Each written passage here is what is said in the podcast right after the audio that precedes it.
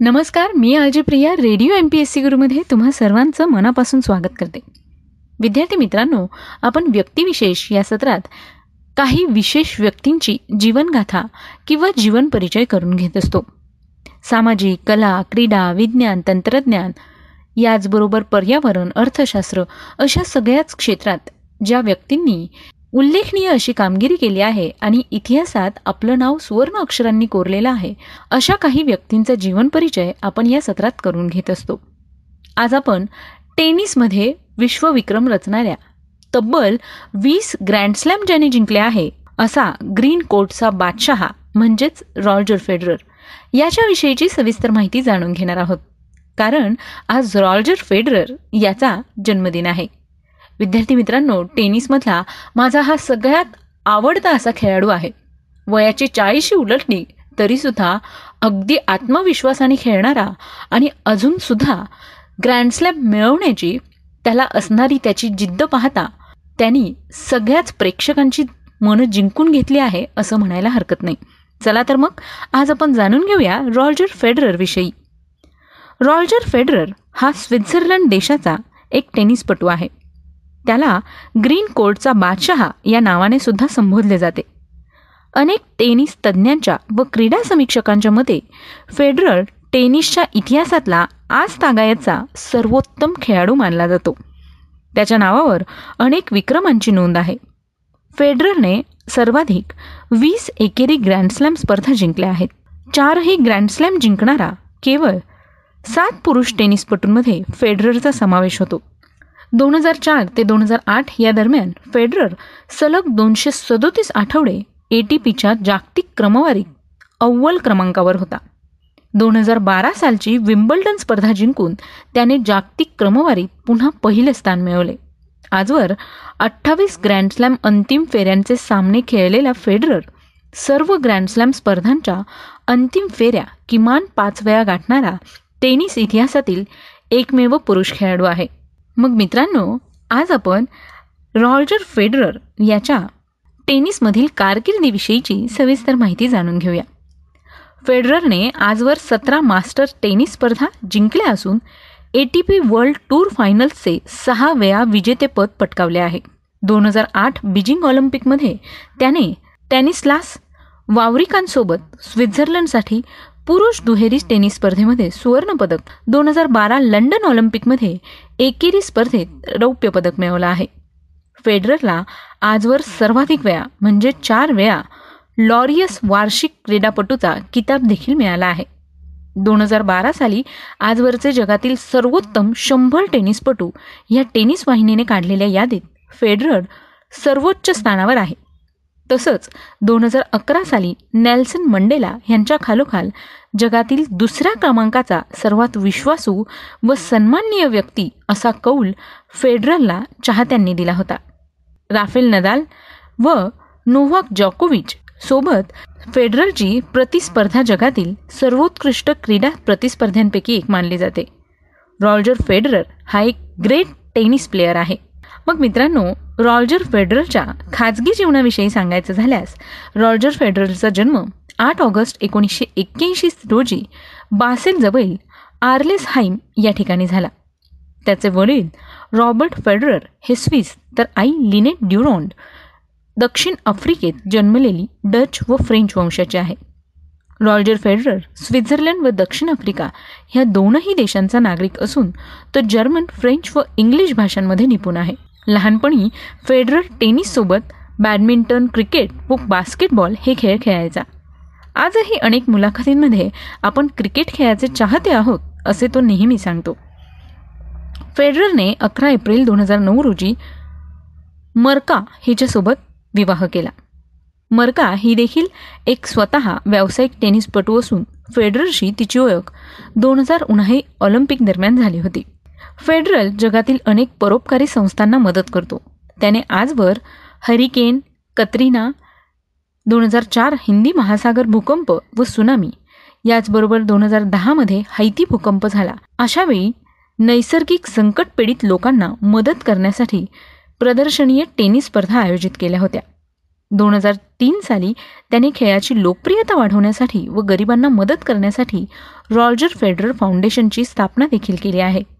सध्या जगातील सर्वात विख्यात व प्रतिष्ठित लोकांच्या यादीत फेडररचा एकतीसावा क्रमांक लागतो. विद्यार्थी मित्रांनो फेडररचे सगळे रेकॉर्ड हे आजच्या दिवसात तरी सांगून होण्यासारखे नाही पण तरीसुद्धा जे काही महत्त्वाची रेकॉर्ड आहे ते जाणून घेऊया.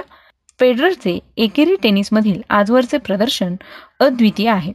तो आजवर विक्रमी चोवीस वेळा ग्रँड अंतिम फेऱ्यांमध्ये पोहोचला आहे व सतरा वेळा विजयी झाला आहे.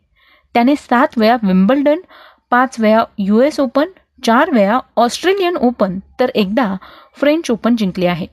दोन हजार तीन ते दोन हजार दहा या आठ वर्षांमध्ये दरवर्षी त्याने किमान एक स्पर्धा जिंकली. तसेच दोन हजार चार दोन हजार सहा व दोन हजार सात साली त्याने चारपैकी तीन ग्रँडस्लॅम जिंकल्या होत्या.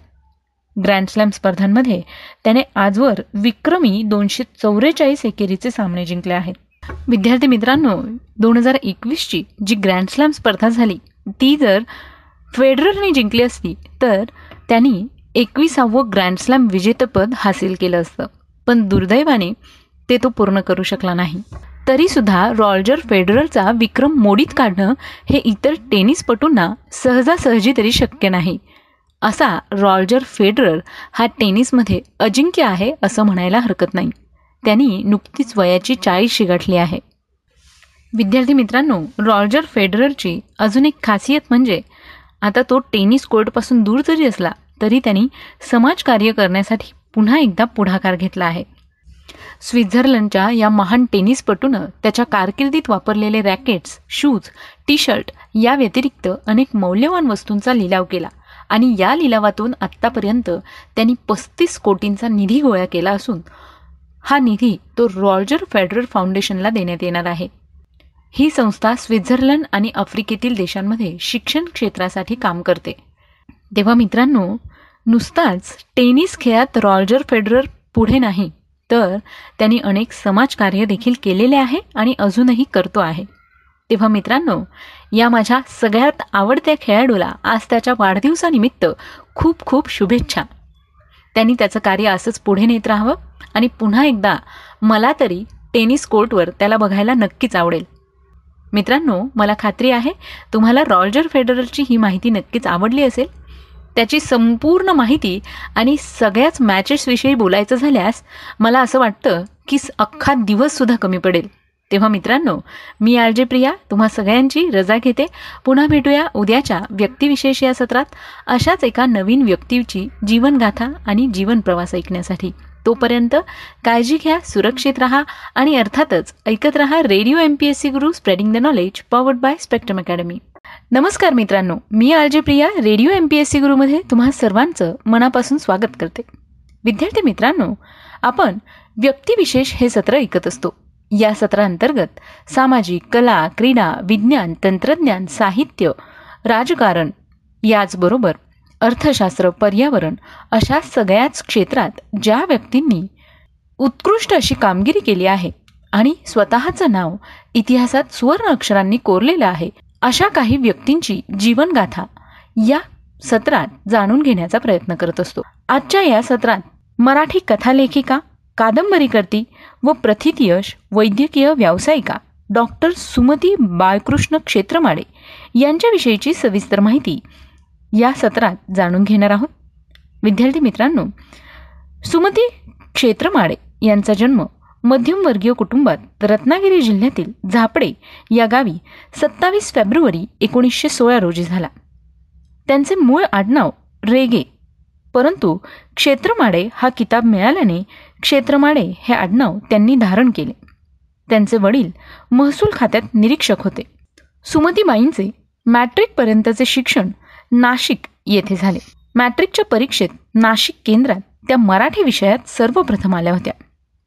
बालपणीच त्यांच्या आईचं निधन झाल्यामुळे त्यांच्यावर दोन बहिणी आणि लहान भाऊ यांची जबाबदारी पडली होती. तथापि त्यांनी शिक्षणाकडे दुर्लक्ष केले नाही.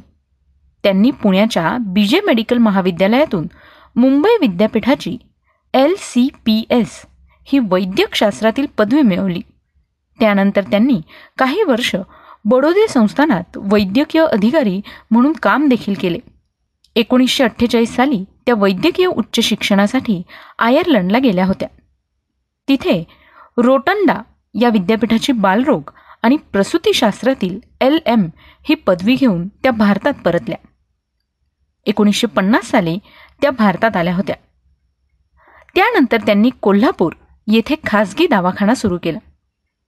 अखेरपर्यंत त्यांचे वास्तव्य कोल्हापुरातच होते. वैद्यकीय सेवा करीत असतानाच त्यांनी आपला लेखन वाचनाचा छंद देखील जोपासला आणि कथा लेखनास सुरुवात केली. त्यांची वादळ ही पहिली कथा स्त्री मासिकात प्रसिद्ध झाली होती. पुढे स्त्री व माहेर या मासिकातून त्यांच्या अनेक कथा प्रसिद्ध होऊ लागल्या. आणि नंतर त्या कादंबरी लेखनाकडे वळल्या. सुमतीबाईंनी विपुल लेखन केले. त्यांचे वीस कथासंग्रह पंधरा कादंबऱ्या कुमार वाङ्मय व दोन नाटके असे विविध साहित्य प्रकारांना स्पर्श करणारे लेखन त्यांनी केले. या साहित्य संपदेपैकी एकोणीसशे चोपन्न साली प्रीतीस्वप्न एकोणीसशे बासष्टमध्ये बीजेची कोर हे कथासंग्रह तर एकोणीसशे साठमध्ये महाश्वेता एकोणीसशे त्रेसष्टमध्ये मैथिली एकोणीसशे चौसष्टमध्ये श्रावणधारा एकोणीसशे अडुसष्टमध्ये मेघ मल्हार एकोणीसशे शहात्तरमध्ये अणुहार एकोणीसशे एकोणऐंशीमध्ये युगंधरा वादळवीज पांचाली तपस्या इत्यादी कादंबऱ्या आणि भैरवी व मीच जाहले माझी मृगया ही नाटके देखील त्यांनी लिहिली. आणि त्यांची ही साहित्य कृती उल्लेखनीय आहे. त्यांनी श्रेष्ठ कादंबरीकार व ज्ञानपीठकार विष्णू सखाराम खांडेकर यांच्या सूचनेवरून अमरावतीच्या शिवाजीराव पटवर्धन यांनी कुष्ठरोग्यांसाठी स्थापन केलेल्या तपोवन संस्थेत काही दिवस वास्तव्य केलं. तेथील कुष्ठरोग्यांची व्यथा त्यांनी जाणून घेतल्यावर त्यांच्याशी संवाद साधला. या संवादाच्या अनुभूतीतून तेथील वास्तवावर बेतलेली त्यांची तपस्या ही कादंबरी मनाला भेटते. युगंधरा या कादंबरीवर त्या शीर्षकाची दूरदर्शन मालिका देखील निघाली व ती लोकप्रिय झाली. त्यांच्या महाश्वेता व मेघमल्हार या कादंबऱ्यांचे गुजरातीत तर श्रावणधारा आणि मेघमल्हार यांचे हिंदीत देखील अनुवाद झाले आहेत आणि काही कादंबऱ्यांच्या आवृत्त्याही निघाल्या आहेत. त्यांच्या स्वप्न अधुरा या गुजरातीत अनुवाद केलेल्या नाटकाला केंद्र शासनाचा पुरस्कार एकोणीसशे त्र्याहत्तर साली दिला गेला. एकोणीसशे बहात्तरमध्ये त्यांनी युरोपचा देखील दौरा केला होता. सुमतीबाईंची युगंधरा ही कादंबरी देखील प्रचंड गाजली. एखाद्याचे जीवन दुसऱ्यांसाठी असते अशी उदाहरणे वास्तव जगातही अनेकदा दिसतात.